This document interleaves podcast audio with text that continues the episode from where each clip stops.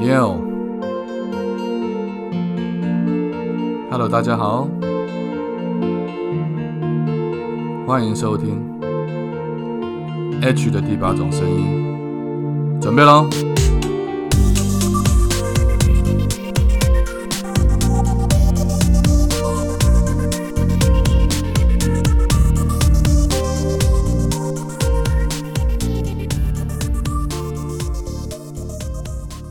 Hello， 大家好，欢迎再度回到 H 的第8种声音。今天非常开心邀请到一位新书的作者，那这位新书的内容是我现在目前在我人生的状态里面蛮需要的一本书哦，因为这本书讲的书名叫做《让孩子成为自己人生的专家》。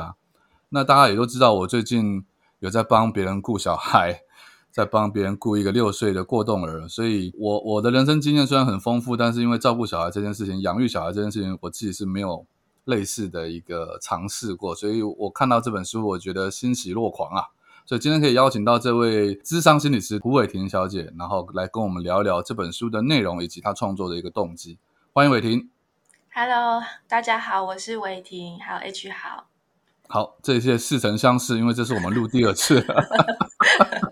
因为刚刚录到一半忽然宕机了，所以我们再度来重新来聊一下。就是刚刚聊到伟婷，就是说你们在生完小孩之后，原本你跟你先生都认为自己是脾气很好的一个人，但是发现要照顾小孩或者是在教养的理念上面就会有很多的冲突，这部分是有严重到什么样的程度吗？冲突的程度吗？对因为你说你跟我说你们两个脾气都很好嘛，有曾经因为小孩而吵到不可开交吗？应该是说我觉得跟别人比的话可能没有到那么不可开交，但是跟我们两个自己原本的人设的话可能是有很大的落差。你们两个人设应该是说我跟他很少在朋友面前，或者是很少在父母亲面前、家人面前有那种很生气的表现，就是生气大吼啊或是骂之类的。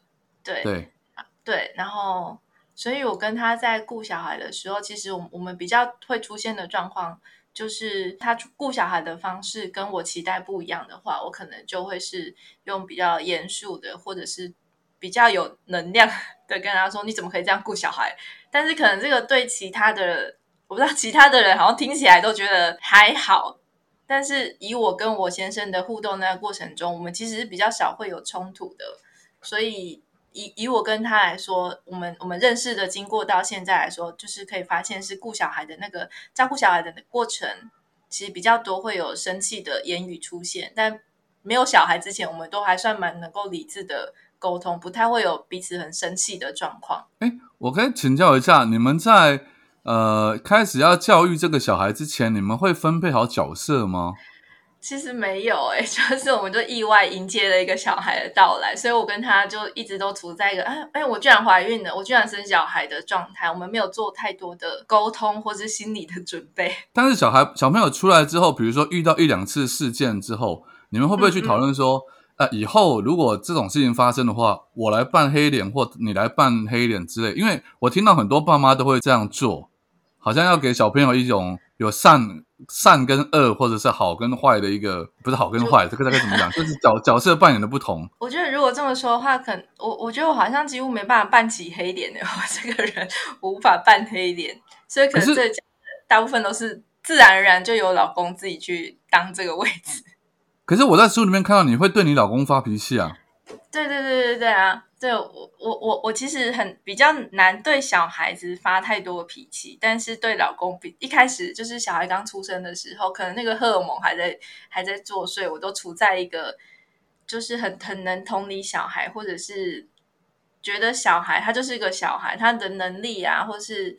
他的能力就没办法符合我们大人期待他表现出来的样子，就可能很听话啊，或是乖乖的啊，可以表达他自己的需求什么的，所以那时候的我就会觉得说我老公就是个大人了，你应该管好你自己的脾气管好你自己的行为，这样。所以比较这样其实对小朋友来说，其实你就是白脸啊，因为你不会凶他。对吧？对对对对对对。哦。我觉得前3年的时候好像比较不会凶他，但是他现在越来越大，好像有时候就是会控制不住脾气，就会凶我现在的小孩，有时候还是会。现在的小朋友4岁嘛？对，现在4岁。然后我记得刚刚在录音当掉之前，我们讲了一个小故事，我觉得这还蛮值得讲。就是说我问你，你会怎么样形容你们的小孩？嗯、然后你讲了一个戴安全帽的故事，跟口罩的故事，对对对，是那个是可以再讲一下吗？那个就是有一次我跟我先生其实算蛮急着要出门，然后我们要骑摩托车出去某一个地方。那时候小孩就说他要先，因为那时候疫情很严重，所以一定要戴口罩出去。他就说要先戴安全帽之后再戴口罩，然后我们大人一想就知道说一定是戴不上口罩的，所以我们一开始就要阻止他，叫他先戴好口罩，但他打死就不要，他非常的坚持说他不要，他一定要先戴上安全帽。然后一开始我跟我先生就一直这样一直阻止他去戴上安全帽，但是后来他就非常强硬，就硬要戴上安全帽这样。然后呢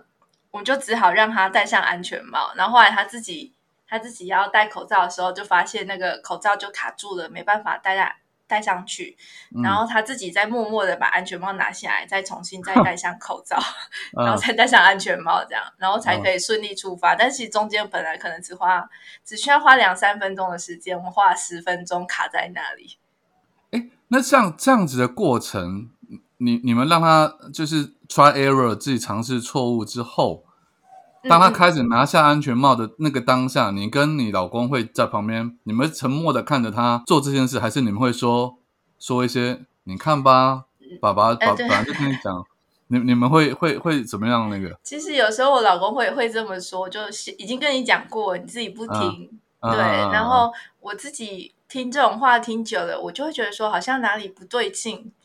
对，然后我自己若从我自己喜欢的心理治疗的学派里面，我喜欢叙事治疗里面去看这件事情的时候，我会觉得说，当孩子他愿意承认他的错误，然后愿意用另外一个方式去面对自己的问题的时候，我觉得那个时候我们应该是要鼓励他，或者是赞同他、认可他这个行为的。不然如果我们一直在同一条路上面一直失败，他最后就成为沉没成本，然后再也没有机会重新表态去面对问题。所以我后来会是比较采取的是去赞同他或是认可他重新做的决定。我觉得重新做决定这件事情好像在人生上面也很需要这样的能力。我们聊一下，就是在那个推荐序里面，在你的新书《让孩子成为自己人生的专家》里面，推荐序里面描述到说你是国立清华大学教育心理与諮商学系硕士班的高材生，然后以自我叙事研究法完成的，然后一个引号，从舞蹈写作与建立网络社群重构甘显秘密的自我疗愈旅程，这么一长篇的一个 title 的一个硕士论文。这个硕士论文是在讲舞蹈、讲写作跟讲网络吗？然后又扯到了甘显，这个是怎么样的一个情况？这其实它其实就是包含了我整个生命的故事。我从小5生病到我硕士毕业的那一段期间生病的过程，然后因为在我生病的过程当中，舞蹈或者是写作，它其实对我在面对生病的时候有很多的帮助。然后另外我自己后来也在网络上建立了一个网络社群，一个脸书社团，也是提供给甘显病友来一起加入，然后我们在里面分享一些自己生病的一些历程或是感受跟故事。其实就是说透过舞蹈跟写作以及你建立这个社群，可以让大家讲出或表现出自己更多心里面的不舒服，是这样讲吗？对，因为我觉得像生病这件事情，它其实因为我的甘显症是一个外显性的皮肤的发炎的状况，所以很多人其实会很害怕被别人发现自己有甘显，因为大家看到皮肤的疾病可能就会有很多的遐想，比如说可能他是不爱干净啊，或是可能性生活太乱啊，所以才得了什么样的疾病。所以我觉得我那时候发现很多甘显的病友都会把自己的疾病藏起来，包含我自己一样，我自己也会把就是不敢让别人发现。那我们就带着这个秘密一直前进的时候，我觉得跟人在互动的时候，我自己的经验是我没有办法很真心或是很真诚的跟别人互动，就永远都会害怕对方会不会发现我的秘密这样，或者是发现了之后他会不会用什么异样的眼光看待你之类的。对的，我也害怕被讨厌或是被不喜欢。那你现在身体的状况怎么样？因为我现在看你的状况皮肤很好啊。现在皮肤的部分的话是其实大部分都还算是还蛮好的部分，可是我现在就是、皮肤发炎之外，我的关节也稍微有点发炎，所以我的手指这里会有点肿肿，就会影响到就是做事情这样。它就是全身性的发炎，但是从外面到现在转移到里面吗？还是说其实一直都是全部都在发炎？它其实全部都在发炎，就整个身体从头到脚都在发炎，它只是它表现出来的方式有皮肤跟关节啊。我现在皮肤的状况比较好一点，但关节所以它是不会完全治愈的。对，它是一个难以根治的疾病，但是它可能可以透过一些药物或是健康的生活之类的控制自己体内发炎的状况。你刚刚在跟我聊的时候，你提到说这件事情从你国小一直发生到大学，你才知道说它是所谓的肝炎。对。那这一路成长的过程当中，想必你的心理跟一般的小朋友一定是很不一样。我觉得就是在成长的过程当中，其实有很多，我不知道 H 你的成长过程会不会有很多就是想象，因为小时候不懂嘛，所以就很多很多想象力。然后比如说我小时候就会想说，我一定是患了一个没有人知道的、没有人有过的疾病。然后那个疾病可能我有时候会把自己看了一些小说，把自己这个人带入那个情节里面。那我可能就会想象说，会不会有个男生他可能可以完全的包容我这个生病的事情，就像小说情节一样。对，一定会有啊。对啊，就是怎么了？没有，因为我就想到小时候就有一些很蠢的想法，然后我就想说我是快死了，但是在死之前我至少要很漂亮的活下去，还是快死之前我要做什么什么什么事情，我才不会辜负我这条命来到这个世界上。可是你这样是不是从小就其实蛮比较悲观吗？还是说会比较黑暗面一点？我觉得是会，我觉得会是面对事情的时候会比较悲观，然后我也不敢跟我的心情跟别人说。那我有说我喜欢写作嘛，所以有时候我会透过一些，我小时候就很喜欢写小说，然后把我自己的我不能说出去的，我不敢说出去的一些故事的情，对，偷偷就是写在小说里面，然后给别人看，然后就有一种好像透过另外一种方式跟别人有产生一点连结的感觉。但是就写得很凄惨，我会把那个故事写得很凄惨，但其实我没有那么凄惨，但我就会把自己想象成我的生活可能是很糟糕或是很惨的。其实我刚刚在提说你写那篇论文，从舞蹈写作与建立网络社群重构肝显秘密的自我疗愈旅程的硕士论文，我在想说你写这个硕士论文跟你现在出的这个新书让孩子成为自己人生的专家，包含了你刚刚自己讲你所谓的因为肝显而心里面比较自卑也好，或者想很多也好，这种成长过程会不会有助于或者是影响到你日后你现在写这本书或者是你教育小孩的一些方法或过程？我觉得好像是蛮有的，因为那时候我本来写这个硕士论文，我本来是想要去访问别的肝显患者，因为看其他人好像过得蛮好的样子，没有像我自己觉得很惨的样子。可是我在访问他们的过程中，我做出来的分析的结论，然后我就发现我自己好像没有办法像他们那样去面对生病这件事情。比如说有些人就很乐观啊，他就觉得说我就生病了啊，能怎么治疗就怎么治疗，我还是不影响我的生活，我还是可以去做自己喜欢的事情。可是那时候的我，对我来说，我觉得我好像没有办法像其他人一样那么乐观的面对这个生病的事情，所以后来我才改写自我叙说。就是因为我在自我叙说的那个过程当中，我才会看见我自己是怎么样想生病的事情，然后我是怎么样去面对生病这件事情的。然后我在看见自己的框架之后，我觉得我才有机会可以用打破这个框架，然后去用别的方式去生活。所以在育儿上面，我也会觉得说，其实孩子他有他自己成长的路，解决问题的路，然后就像我面对我生病一样，我去访问别人也没有，我反问我知道了好像，但我也做不到像他那样，那我就可以透过自我叙说去走出自己的路。我觉得孩子也是一样，可能我们会知道怎么走会比较好，可是孩子他还是有他自己的路要走，所以我才会想说我要写这一本书，让孩子成为自己人生的专家。他一定是自己人生的专家，他最知道自己想要怎么活，然后最知道自己想要过什么样的人生。在这本书里面我看到你写了很多生活的片段，很多，真的很多很多多到我有点觉得哇塞，我在想说因为我们自己是写小说的人，我在年轻的时候写书也是会随笔去记录一些想法嘛，但是我觉得你肯定有这种习惯吧，就是会把生活的片段写下来的一些习惯。会，我就会有时候会记一些关键字，或是就把它写详细一点。然后我就听你说，当然书里面也有提到，你刚刚有提到所谓的叙事治疗、叙事疗法，这个东西是跟你记录这些事情或者记录这些生活的浮光掠影是有关系的吗？我觉得，这样问好，这个问题很好，好像真的是蛮有关系的，就是因为叙事治疗，它白话来说就是一个说故事治疗法。每个人在说故事的时候会有自己说故事的视角，那说出来用出来的文字或是用出来的语言，它也是被我们说的那个人筛选过的，所以说可能我们同一个故事，但是我们讲的方式用的语言可能会不一样。所以我觉得在记录那些生活的细节的时候，我觉得我发现我自己其实也可以写出可能3-4个不同的版本，就是很生气的版本，或者是怎么样去面对那个生气的版本，都会不一样啊。你这样一讲我才 OK， 我现在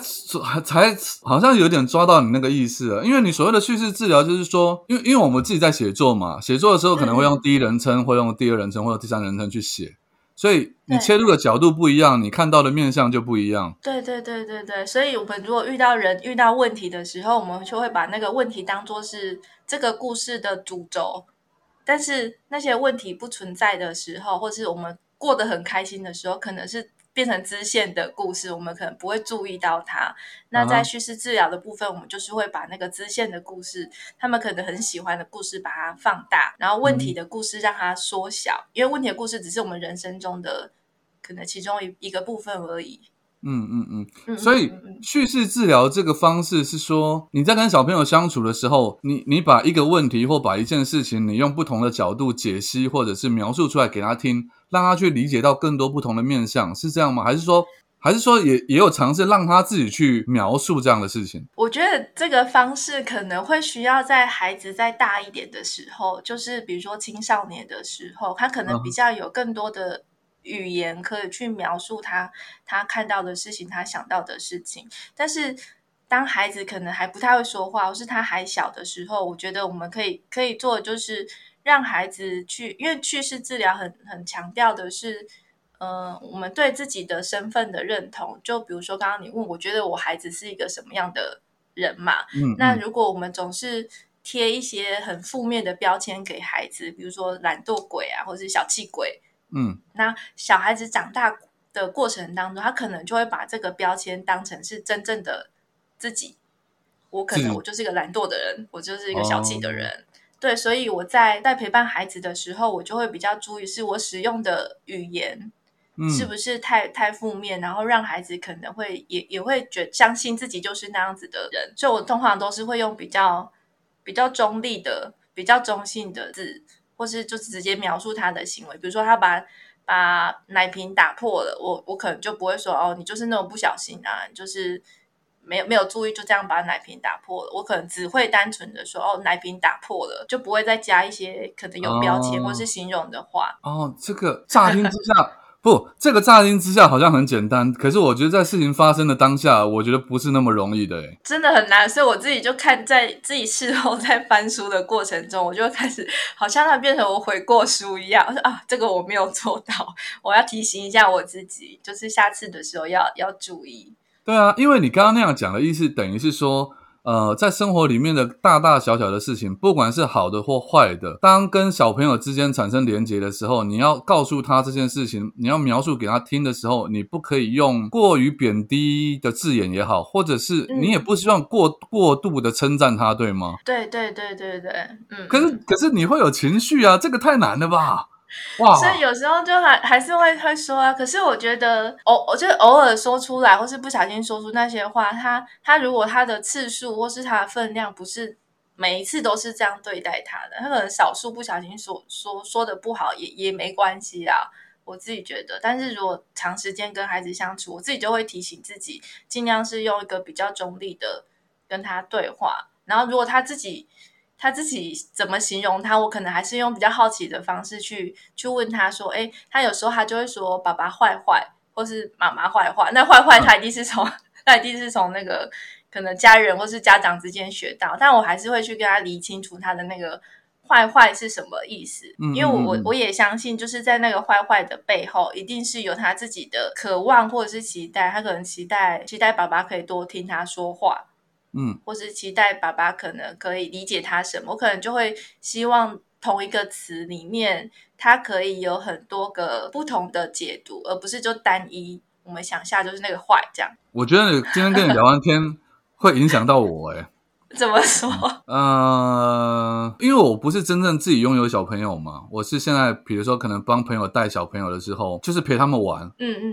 那陪他们玩跟教育小孩子是一回事，因为我会想说我不是人家的父亲，或不是人家的什么什么人，所以我可能没有什么资格去教导，或者是说教育他说你应该怎么做。可是你刚刚的讲法或描述里面，让我对于所谓的叙事治疗有一种比较深的理解，是我不知道我讲的对不对啦，我觉得你用很客观的、很平淡的、很平实的字眼去描述一件事情，或者说以后让小朋友自己可以描述一件事情的这个行为，可以让小朋友养成一种平常心，他不会过度的因为什么事情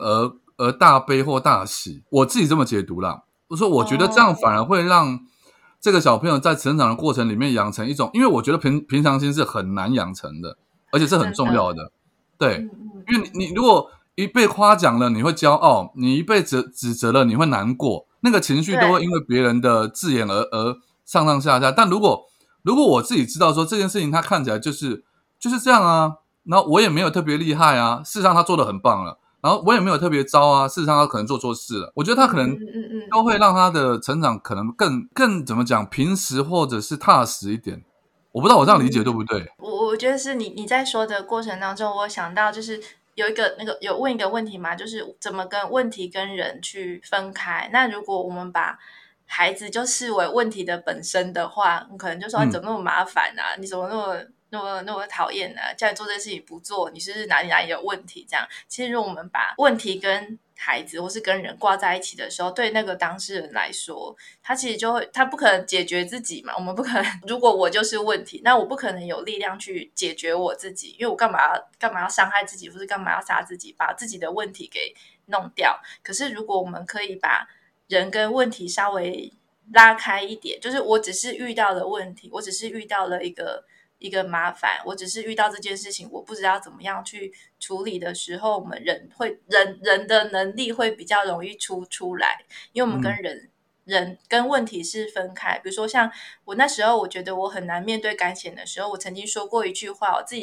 己回想现在都觉得很傻，因为我就说我觉得我是肝炎就是我，可是人怎么可能只是一个当然一个疾病而已。但那时候对我来说，就是整个肝炎就是笼罩了我的所有的人生。那如果同样我们把问题整个笼罩这个孩子身上，那孩子就会觉得自己就是一个问题，或是自己就是一个麻烦的小孩。所以我会比较，如果用比较文学的说法的话，我会说我会把那个问题拟人化啊。对，比如说我愤怒的时候，是愤怒他来敲了我的门，来找上我。所以同样孩子在闹脾气的时候，孩子在生气的时候，一定是他有某个问题突然出现在他的当下的生命里，所以他才会遇到问题。但其实孩子是没有问题，我说孩子整个人就是一个好好的人，他没有跟问题是被挂在一起的。真的我小孩出现了。你要不要等一下？妈妈在上班，你要再找妈妈。不要，好不好？你先去找爸爸，你先去找爸爸。可是爸爸就让我爸死。是哦，我需要去处理一下小孩。你爸死了。你要看一下我小孩嘛？他就是有时候就会上来找我一下，要不要还是抱抱了之后再下去？你要看一下叔叔吗？看一下叔叔，给你看一下。哎，你好，你好，你好可爱哦，这是兔兔哦。你看，绵羊。绵羊啊，绵羊哦。但是它耳朵是好像蛮长的，很像兔子。我刚刚看起来像兔子。对。好啦，那你要陪我们，你要陪我们聊天吗？还是？可是我说什么？说什么？他还没讲完。讲，你先去，还是你先去找阿嬷？不是阿嬷再去找哎。哦，那你下去看电视。可是电视宕机了。电视宕机了。啊，那你妈妈在上班，你再等一下再去找你，好不好？你先去找爸爸好了。好。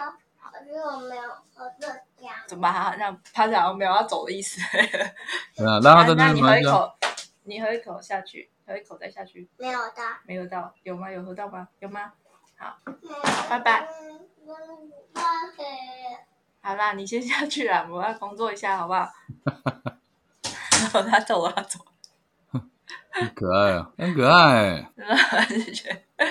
那我们最后来讲这个好了啦，就是我不知道你有没有办法这么厉害，就是说我在书里面看到很多你记录的生活小片段来支持你的一些想法。就如果有可能的话，因为你写了15种陪伴小孩的心法，有可能这15种心法我们都讲一个小故事小片段。如果忘了就算了，如果想不起来就算了，我只想说其中的就是大家一定会很好奇说就是写这样的书，然后你又是諮商心理师，你写这样的书，你有一些实例可以跟大家分享，大家就会听起来说，哦，原来你是这样处理小朋友的状况的。我心里面想的是这样，就在他们还没有阅读这本书之前，他们可以先听一些几个小故事就可以。好，那我讲几个好了。好，你讲讲看，因为我先讲一下，你这边写了15种心法，有打开心、责任心、好奇心、游戏心、同理心、勇气心、接纳心、正念心、见证心、成长心、实践心、陪伴心、珍惜心、欣赏心跟慈悲心。讲到最后感觉好像在讲佛法了感觉。那你挑几个你自己印象比较深的讲好了。我讲一个好奇心，因为好奇心好。好奇心，我觉得我不知道大家怎么看待伴侣或是孩子的，然后我自己会比较采取是用好奇心的方式去对待伴侣或孩子，因为有时候我们跟他们相处久了，我们脑袋中就会有一些理所当然的想法，他做这件事情他就是怎样怎样怎样的。然后我自己在对待孩子的时候，其实有时候有段时间我们都会觉得说，好像2-3岁的小孩子很像恶魔一样，就他总是会搞很多事情出来。然后我自己就2-3岁是不是还好啊？是不是之后会更可怕啊？好像青少年可能又会更可怕。可是2-3岁他们就是处在一个他们慢慢开始有自己的想法跟主见，可是他们又不太会用言语表达的时候。那时候我们大人就很难理解他，可能他要表达什么，我们大人就会用我们自己理所当然，你现在就应该要洗澡，你现在就应该要吃饭，那他可能有他想要的，他想要的做的一些事情嘛。你们会帮他设一些规定出来，但是他可能有他自己的想法在，就完全没办法遵守他，完全没办法遵守。OK， 好。但是比如说我讲一个小故事，就是他那时候就是比较不喜欢洗澡，然后每次洗澡的时候他就会有很多的理由跟借口说不要洗澡。然后有一次我跟我老公好不容易就是成功带他去厕所里面开始要洗澡的时候，然后他衣服刚脱光，然后我们要那个莲蓬头去帮他淋浴的时候，他就说他不要洗澡，因为他身上有好多的泡沫。但是他根本就还没开始用沐浴乳洗啊，他就说他身上好多的泡沫，然后我老公就觉得又来又要开始不知道搞什么了，然后那时候我就是用眼神跟我老公说，先不要做任何的动作。然后我就问我女儿说，那你告诉我泡沫在哪里？嗯，然后她就指了肚子，但肚子当然没有，她身上都干干净净的。嗯，然后我就说我就假装很认真研究了一下，然后确认一点点的泡沫都没有。然后我就跟她说，哎，可是我没有看到泡沫，还是泡沫跑到别的地方了。然后他就开始指身上几个地方，然后我就发现，哎，都没有啊。嗯，这是什么灵幻故事啊？但我觉得这个过程中，就是其实会让孩子体验到，是我愿意理解他要说的是什么。是，然后他可能会觉得我懂他在讲什么。但是如果我们直接跟他说啊，就没有泡沫，明明就没有，你为什么还要说有泡沫？他可能就有一种我们之间的连结会被切断的感觉。然后后来我就跟他说，那不然。你说，因为我们不知道你的泡沫跑到哪里去了嘛，没关系，我们就用莲蓬头的水把你的泡沫全部一起冲掉，好不好？然后他就说好，然后他才就是愿意淋浴，然后把身上弄湿之后，我们再用沐浴乳帮他洗澡。然后我自己是会觉得，有时候我们会以为孩子会带一些麻烦上门，但是如果我们用一种比较好奇心的态度去理解他所谓的那个麻烦的时候，有时候是会比较容易可以解开问题，或是解开那个麻烦，让我们可以进入到下一个步骤我们要做的事情，比较不会就是又开始发生争执。哪有？你说的根本就没有发生。嗯嗯，对。等一下，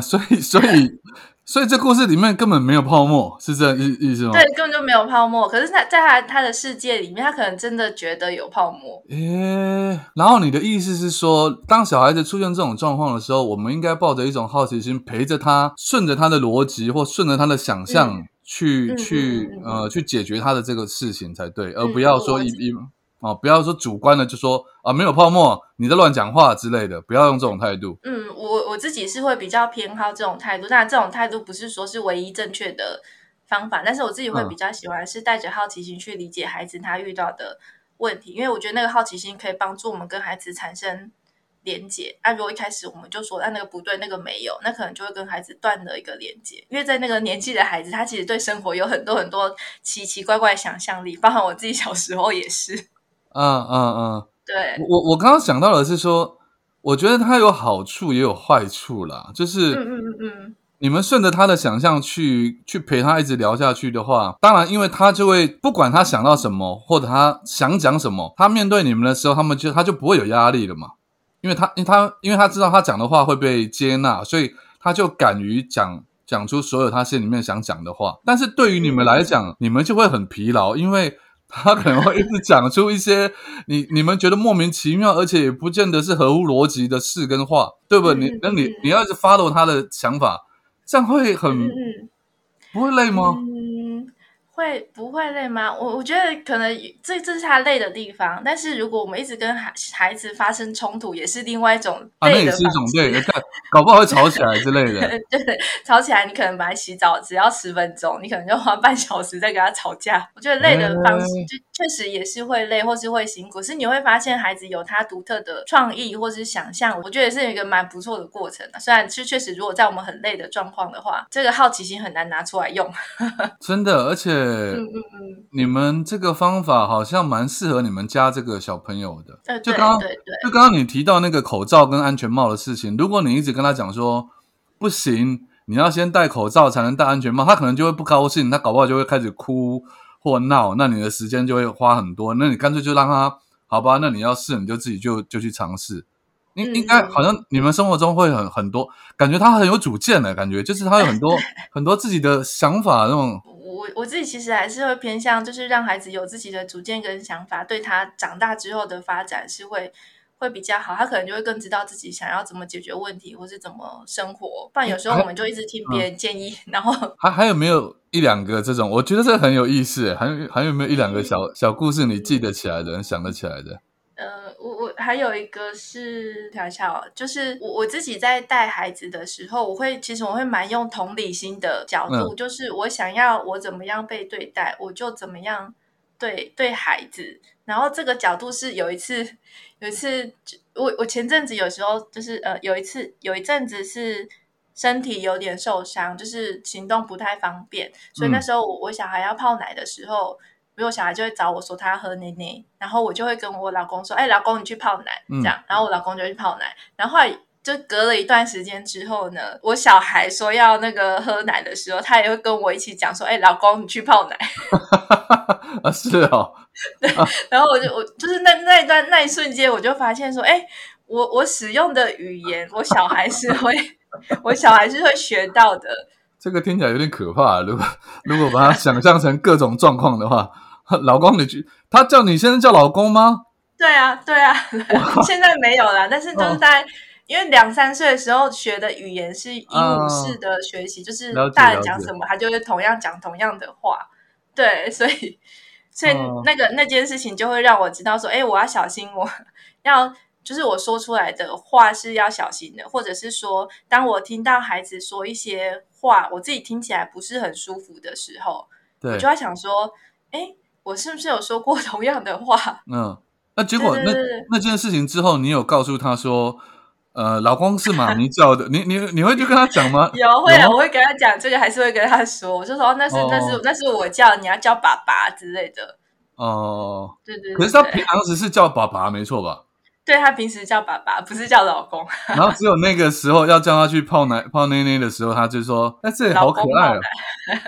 对啊，好可爱哦。哦，最后你跟我聊一下，就是我们在开始访问今天的这个聊天之前，你有提到说你写这本书有一个你自己蛮想表达的一个重点，好像是说到跟上一代有关，是吗？我自己比较应该我再讲一个。有关这个的小故事，就是因为我其实比如说小孩都会犯错嘛，或是会失误嘛，比如说把碗打翻啊，或是把奶瓶打破什么尿湿裤子之类的，他每当做出这些，可能我们大人会觉得说，哎，你怎么那么不小心，或是你应该早点去上厕所之类的事情的时候，我们大人可能会有一点责骂，但是我自己在对待他的时候，我都会跟他说没关系，就是打破碗或是打翻碗没关系，那我们就是你去拿抹布，然后我们来擦一擦，或是尿湿裤子没关系，你去拿裤子，然后我们来换新的裤子。然后我发现我常常跟他这样子说没关系之后，有一天他就突然走过来，他就跟我讲说，哎，妈妈你怎么没有关门，这样冷气会跑出去耶。然后我就对了，我怎么忘记关门，然后我女儿居然跟我讲说，妈妈没关系，我帮你把门关起来就好了。她就会用我对待她的方式，她回过来对待我，然后这个也会让我想到说，其实有时候我在育儿的过程当中，我自己也会做一些我觉得不适合做或是不应该做的事情，可是就会提醒我说，没关系，我这次没有做好没关系，那我下次再遇到的时候，我就是要注意一下，留意一下，因为我觉得人吧，就是一个学习的过程，难免就是会犯错。是，这我也是很想要分享给大家。如果当我们真的回过头来，发现自己可能过去做了一些不对的事情，或是不适合的事情，也跟自己说没关系，因为当下一定是我们当下做出一个可能最好处理问题的一个方式了，做错了也没关系，我们事后再试着去弥补，或者是不要那么苛责自己。因为我觉得当父母真的好不容易，也是当父母之后才知道，哇，原来当父母有好多需要学习的地方。真的耶，真的。好哦，那今天时间差不多了，然后非常感谢伟婷接受我们的访问哦。那谢谢。我觉得当你的小朋友应该非常幸福耶，因为我说真话，因为就是会自己反省的父母亲，在我认识的人里面来说，我觉得不多啦，说真话啦，大家都会觉得说我就是这样养小孩，有什么好，没有人可以跟我 argue 的，没有人可以跟我商量。但是其实有很多时候应该是说，不管是对小孩或对待人都是一样的，你在讲出一句话或做出一些事情之后，你都要回过头来去想一下，说自己这样做或自己这样说有没有伤到对方，或者是我有没有讲错了或做错了，这样才会让彼此会关系会变得更好嘛，应该是这样子。对。好，那我们就再度谢谢伟婷，谢谢。她的新书叫做《让孩子成为自己人生的专家》，然后如果已经出版了，如果大家有兴趣的话，有家里有小朋友的，都非常建议鼓励大家去买这本书来看一看。好，最后伟婷还有没有什么话想跟我们大家讲？大家快点去买我的书。好啦，那谢谢你。想知道更多的话，赶快去陪小朋友。刚刚他来闹了一下，不知道他要干嘛，对，不知道要干嘛，好，那就先这样了，谢谢你，谢谢大家，拜拜，拜拜。